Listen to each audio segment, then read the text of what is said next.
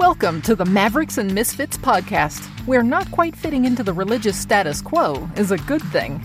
Slick church trends deceive us. Denominational traditions can blind us, but truth from the heart of God always transforms us. And now, here's our host, a self proclaimed ministry maverick and church misfit, Jeff Lyle. Hey, friends, welcome back to Mavericks and Misfits. I'm grateful that you're listening today.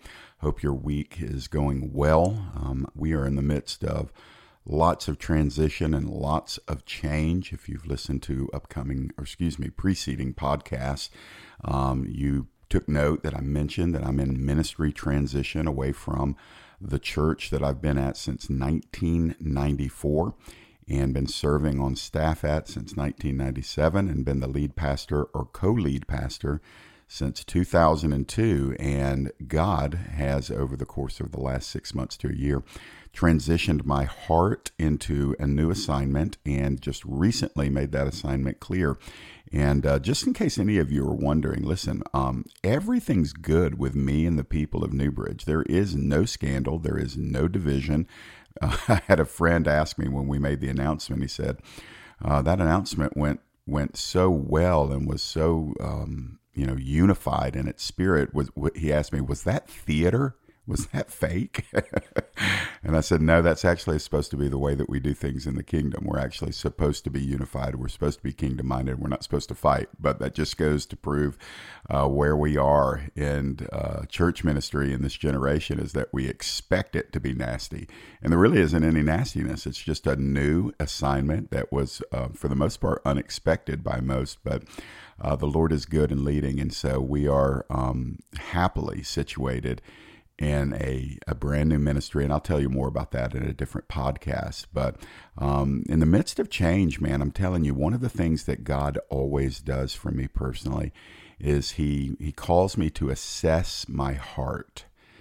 What do I mean by that? Well, I don't ever want to presume that my heart is exactly where it needs to be with the Lord. I actually want to take the initiative to honor the Lord by regularly examining my heart. You're going to find a lot of calls in the New Testament to examine yourself, to check yourself, to um, be aware, be self aware about what's going on in your spirit, what's going on in your soul, what's going on in your mind in your heart.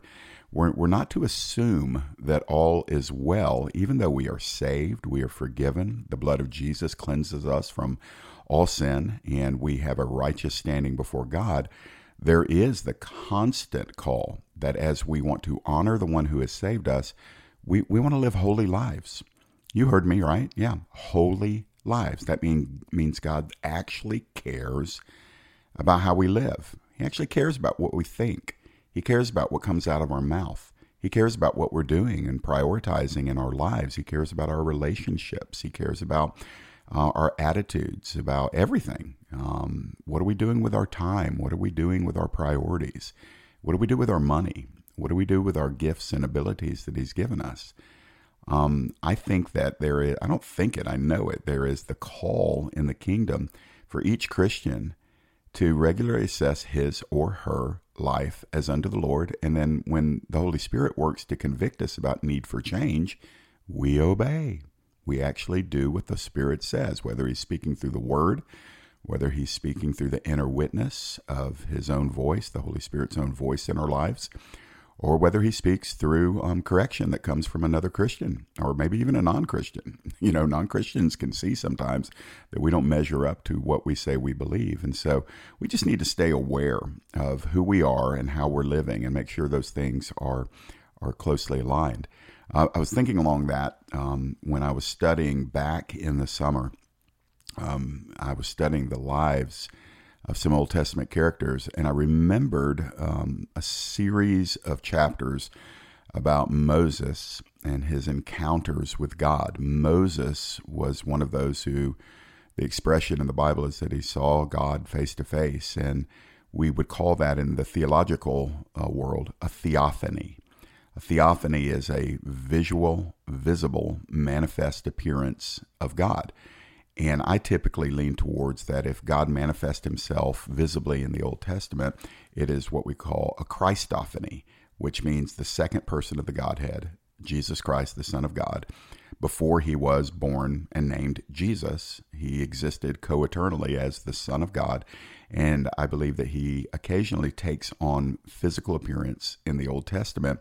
He's sometimes called the angel of the Lord, sometimes it's just God. And you have people that said that they saw God. You have Moses, you have Jacob, you have Isaiah in Isaiah chapter 6. These individuals and others said that they had seen God and lived. But nobody has actually seen the unveiled face of God and lived. That's very clear in Scripture that no man can see the unveiled, undiminished glory of God in his countenance and survive. But there are manifest appearances. And so, Moses, in studying his life, I was very intrigued and always have been that that he actually saw the Lord and lived. But did you know that there were at least three other people with Moses? Actually, 73 other people that were with Moses that saw the Lord on Mount Sinai.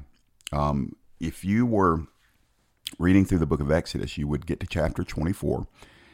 And you're going to find in chapter number 24 that God summoned Moses and his brother Aaron and Aaron's two oldest sons, Nadab and Abihu, and then 70 other men to go up Mount Sinai and to meet with God. 74 people went up the mountain and met with God. God called them to come up. God initiated a meeting with them. And what is stunning is that in verses 9 through 11 in Exodus 24, the Bible says that they saw a physical manifestation of God with their human eyes.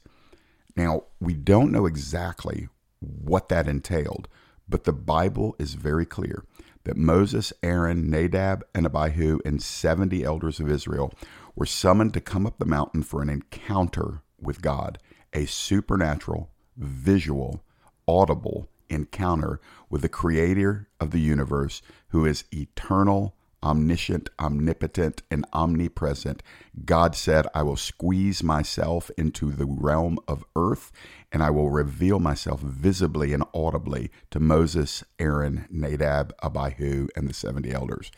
Now, I don't want to just gloss over that. That's what we call a supernatural encounter with God. Supernatural encounter. Um, many people do not prioritize it. Um, many people don't believe that it happens anymore. Uh, many people believe that that's cordoned off to the times of the Bible and the post Pentecost church, but that it faded away at the end of the first century. And so a lot of people go their entire lives and do not believe theologically in an interactive God. They, they somehow, in an undefined way, water down a relationship with God to merely mental, sometimes emotional, but most of the time theological. In other words, they study words about God and they believe those words as they should. Scripture is true.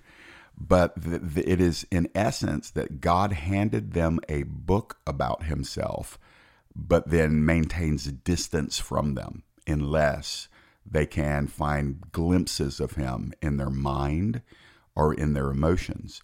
But there is no actual interaction with God. And I don't believe that that's true at all.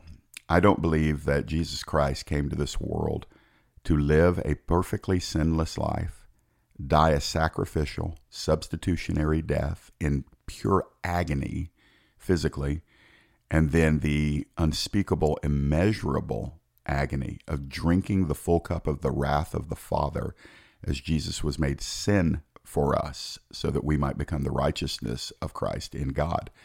I don't believe that Jesus did all of that so we could read a book about him and that's it. Now, that may sound heretical to some of you, and that's okay. It wouldn't be the first time I've been labeled a heretic. But I'm just asking you is it reasonable to believe that there is more to the Christian life than just simply mastering a book about God?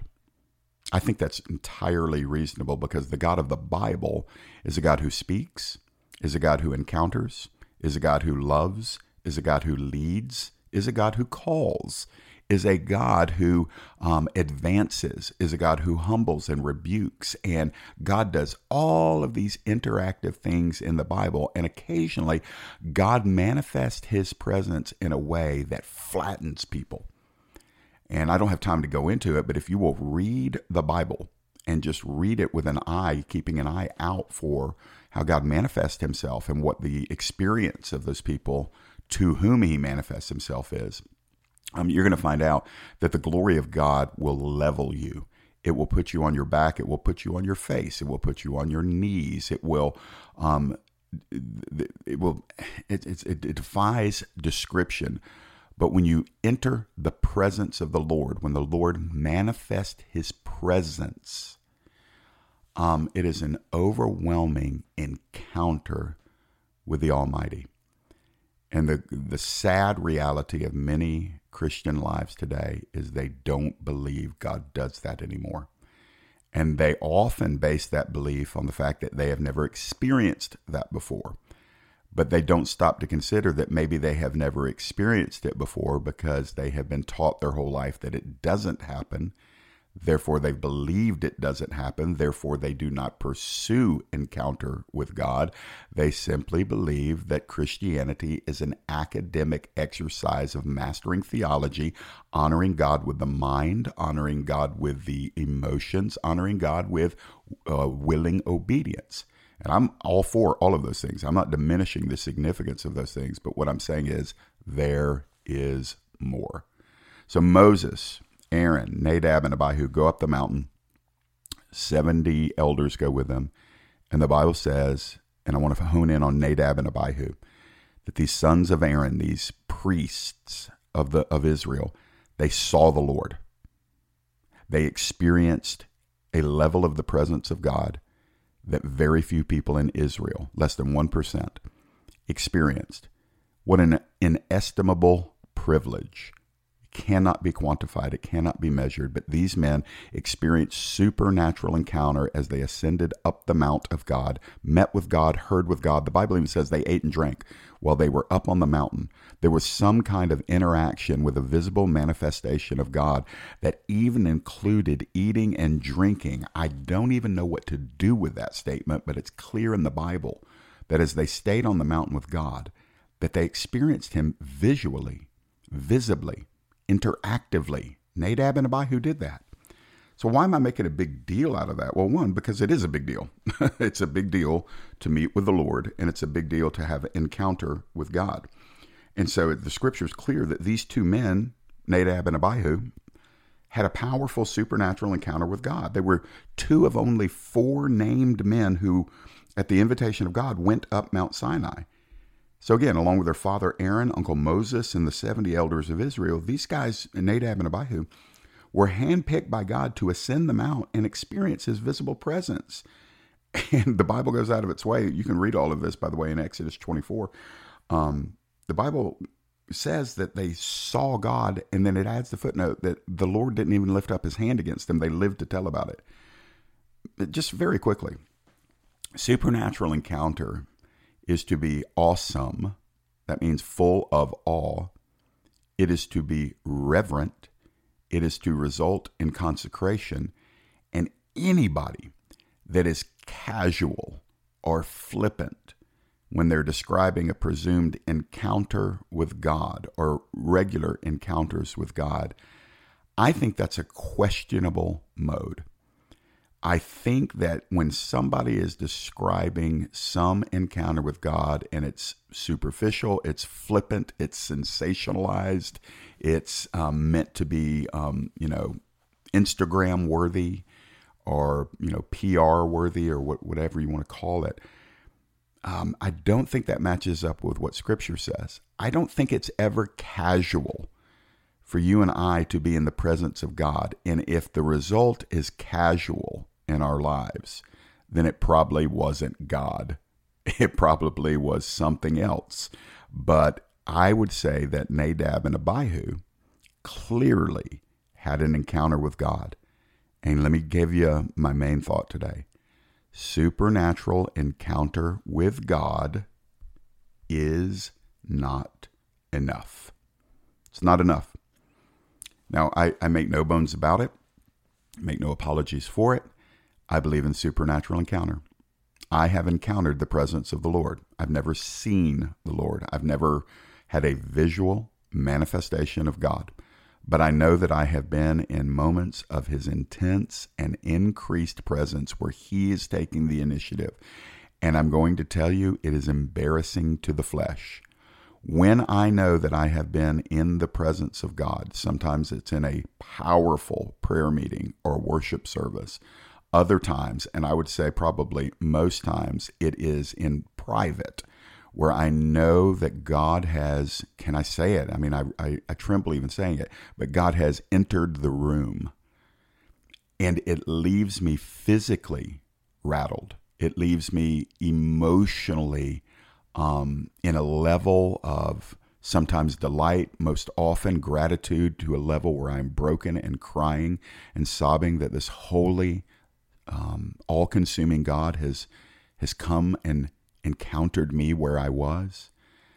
And um, the end result is not that I want to brag about that encounter.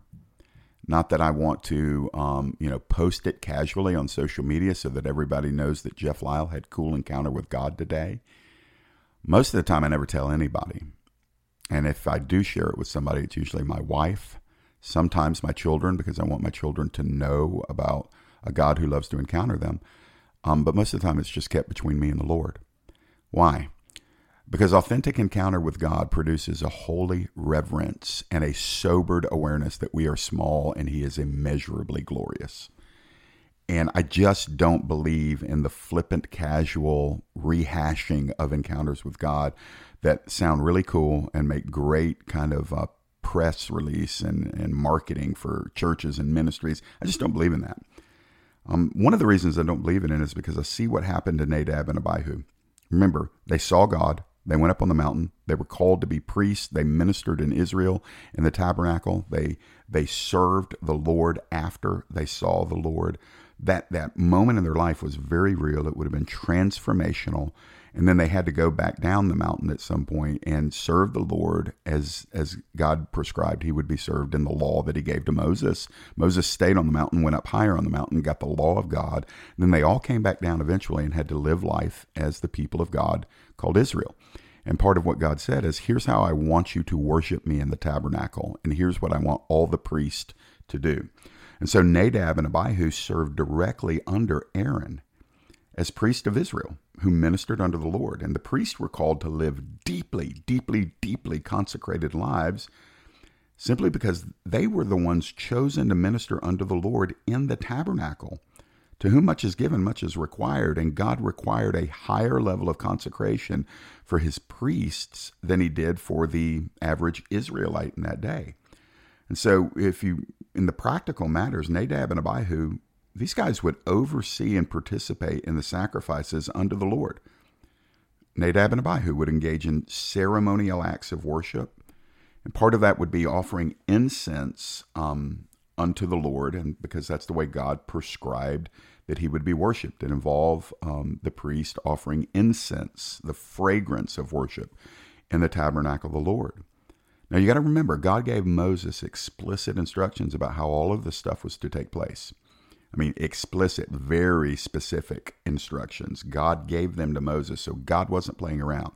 It wasn't just, hey guys, bring something and let it smoke up the, the tabernacle and, you know, do a little washings and make sure you're generally clean and come in and worship me. No, no, no, no. It was dictated to them how they would worship God. And the point of all of that was that God wanted to show that you don't approach me casually. I am God and you are not. I mean, it was the fear of the Lord woven into the law of God, even the ceremonial law gave the message that God is distinct and holy from man. So the fear of the Lord was required. And his ministering priests were to live clean, holy lives of intentional obedience in their worship and service unto the Lord. Now, if we flash forward a little bit into the future of Nadab and Abihu, talking about from off of the mount and then a little bit forward into their futures after they had seen God, these two priests ended up becoming, I guess, casual it's an unspecified way, but they became casual or flippant with their service of God in the tabernacle. And you're going to find a very alarming few verses in Leviticus 10. If you read in Leviticus 10 in the first three verses, you're going to find this that on a specific day where Nadab and Abihu They'd come off the mountain. They had seen God. They had had incredible encounter, like most of us have never had in this life, and most of us will never have in this life. They had seen the Lord. They had been given insane privilege to encounter the Lord in a way that 99.9% of human beings will never encounter in this life. But then they went back and they started resuming their service unto the Lord. And instead of living in trembling fear of the Lord and consecration of the Lord, they started getting casual with the worship and service of the Lord. And so you're going to find in Leviticus 10 that they they're said to have offered strange fire. That's the King James version. Um, it just means as they were offering incense or you know burning the sacrifices, they were doing something with fire, and the King James calls it strange fire. I preach out of the English Standard Version, and it calls it calls it unauthorized fire. But the word in Hebrew literally means it was un, unauthorized or it was foreign or it was profane. So, regardless, we're not told exactly what they did, but it seems to have been with the incense that they took fire from some inferior source to light the incense. They got casual with their ministry under the Lord. They got casual with the presence of the Lord. They got casual with the word, their attitude towards the word of the Lord. Somehow, these men that had seen the holy God and spent time with him on the mountain, later on in life, they got flippant, they got lazy, they got casual, they got presumptuous, and they did not intentionally honor the Lord. So, what happened? well, it's, it's actually not funny at all, but God was displeased with their disregard of his holiness and he killed them. You heard me right. God killed Nadab and Abihu with holy fire. Don't miss that. They offered what was called strange fire, and God took them out of this life with a release of his holy fire. Now, friends, listen, don't get consumed with what exactly did they do because I don't ever want to do that. Well, you'll never do what they did because you're not a priest in the tabernacle we don't know exactly what the violation these two men committed, but we do know that they had experienced previously supernatural encounter with God, and yet they still got casual and flippant in their worship and their service. And we don't know exactly what they did, but we do have a hint from Moses' words in Leviticus 10:3 when Moses said to Aaron concerning the death of his sons, he said, among those who approach me, this is Moses speaking on behalf of God, and God says through Moses, among those who approach me, I will show myself holy. In the sight of all the people, I will be honored. So after literally before they they pulled the bodies of the two men out of the tabernacle, God speaks through Moses as Moses was the prophet.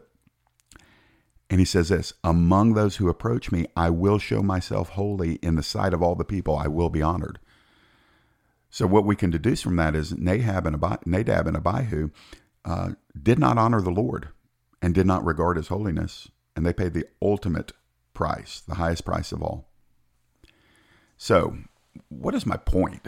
you guys have been really patient listening at this point. Well, let me tell you my point. It's not really that complex. We need to remember that, that God is holy. And serving God and worshiping God is never to become casual or flippant with us. Now, listen, joy and celebration are welcome in the worship of God. But a casual, flippant, or fleshly approach to God is unworthy of Him. And I'll speak briefly to spiritual leaders, pastors, preachers, evangelists, prophets, worship leaders, intercessors, those of you that love encounter with God. And listen, I want to encounter Him. I am not apologizing for that. But I want to just say we cannot rest in our supernatural encounters with God because these alone don't produce honor of Him. They're supposed to.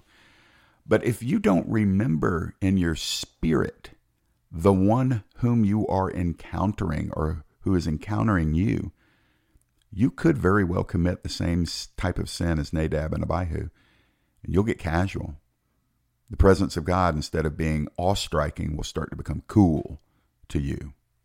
It'll start becoming um, video worthy. It'll start becoming something you post about online on social media, but it doesn't affect any character change in you. And I would just say, as we pursue the God of the Bible, as He loves us and wants to be intimate towards us, He wants to, us to know His presence, not just His Word. I love His Word. His Word kind of frames up what to expect of Him when He encounters us with presence. But if if this pursuit of encounter turns into a childish game of chasing one experience and then the next, and it doesn't result in holiness, it doesn't result in honor to the Lord, it doesn't result in a deepening of our Christian character and our consecration, then I would say that the encounter is something less than what God intended. And I would also say this Although I do not believe God is going to strike any of us dead because Jesus Christ has taken the full brunt of the curse and Jesus Christ has fulfilled the ceremonial law of God as given to Moses. It's all been fulfilled in Christ. So it's not about, you know, what we what we place in our altar of incense or anything like that anymore. It's not about um, violating ceremony, but it is a an altar of our heart an altar of our will, an altar of our mind, an altar of our life, and we are to be living sacrifices. And so, in our worship and service unto the Lord, if our, our supernatural encounters, whether it be tongues, whether it be visions, whether it be um, healings, signs, wonders, manifestations of the Holy Spirit with travail, with shouts of joy, with weeping, any expression outwardly, I'm not against any of that. I experience all of those things to one level or another. And I want to. But if the fruit of that is not a holy reverence, sober fear of God in the in the most proper biblical way, then the encounters are not producing, I'm not cooperating with the encounters rightly. I've ascended up the mountain, I've seen or experienced the presence of God, but I've come down the mountain only to offer strange fire from my life. And guys, I just think it's time for us to grow up in the church, especially those of you that consider yourselves charismatics, of whom I am one. And so I would say that in our tribe, especially, um, we need to get reacquainted with reverence, with consecration, um, I don't know what Nadab and Abihu did, but I do know that there was a disconnect from their personal consecration versus their supernatural encounters that they had had on the mountain. There was something that they let slip. And so that's, a, that's some stuff to think about today. Supernatural encounters, they're not enough on their own. There must be a holy reverence of God, a heart of obedience, a clean moral life. Yeah, you heard me clean, moral life. He cares about what comes out of your mouth. If you're a worship leader and you're praising the Lord on stage, but you're F bombing or using foul language during the week, that's strange fire you're offering on Sunday. All that worship is strange fire because you're not consecrated during the week.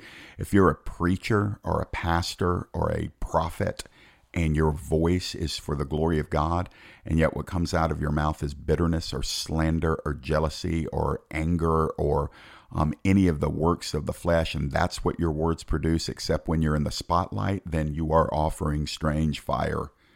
And you've got to get your life back to a consecration. Listen, I could go down a list and give you a hundred things of what strange fire. That's not my job. That's the Holy Spirit's job. But I'm going to tell you this everybody does well to examine his or her life and ask the Lord, Am I offering you authorized fire from the heart?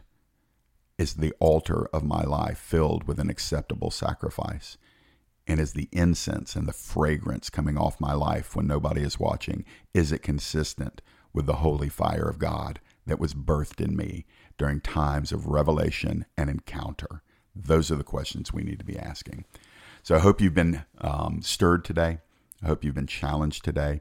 And I hope that uh, all of us, as we move forward from this podcast, will continue to live lives that bring great honor and glory to God and bring us the deepest sense of awe because He is a consuming fire. Hallelujah. We don't serve some casual deity. We serve the Son of God, Jesus Christ our Lord, and He is worthy of our righteous living. God bless. We'll see you next time on Mavericks and Misfits. Have you gotten a copy of Jeff's book? His autobiography, titled Figuring It Out As I Go, shares Jeff's journey from being abandoned at childhood to journeying through the maze of addiction as a teen and young adult, into his supernatural deliverance at the age of 24, and then into the fascinating pilgrimage into the depths of the Holy Spirit. Order your copy today at jefflyle.com or anywhere online where you buy books. You can also hear Jeff narrate the book by ordering an audio copy of Figuring It Out As I Go at audible.com.